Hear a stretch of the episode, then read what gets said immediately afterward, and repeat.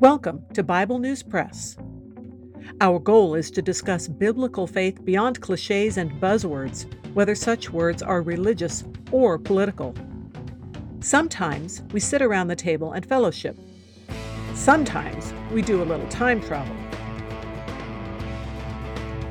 It is all part of our journey with our Abba Father, who has given us the key to life. We do it with Jesus, and we do it together. Welcome. Hello, I'm Laura. I will be reading Psalms 15 and 16 from the World English Bible. First, Psalm 15. A psalm by David.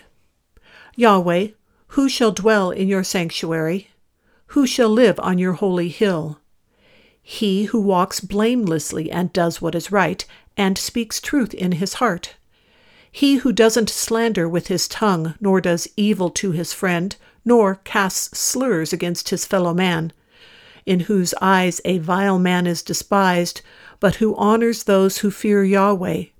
He who keeps an oath even when it hurts and doesn't change. He who doesn't lend out his money for usury, nor take a bribe against the innocent. He who does these things shall never be shaken. Psalm 16, a poem by David. Preserve me, God, for I take refuge in you. My soul, you have said to Yahweh, You are my Lord. Apart from you, I have no good thing. As for the saints who are in the earth, they are the excellent ones in whom is all my delight.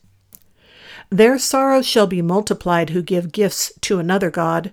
Their drink offerings of blood I will not offer, nor take their names on my lips. Yahweh assigned my portion and my cup. You made my lot secure.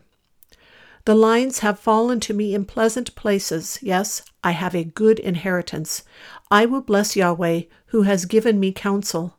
Yes, my heart instructs me in the night seasons. I have set Yahweh always before me. Because he is at my right hand, I shall not be moved. Therefore my heart is glad, and my tongue rejoices. My body shall also dwell in safety. For you will not leave my soul in Sheol neither will you allow your Holy One to see corruption. You will show me the path of life. In your presence is fullness of joy. In your right hand there are pleasures for evermore. That is the Bible News Press segment for today, but not the end of our journey.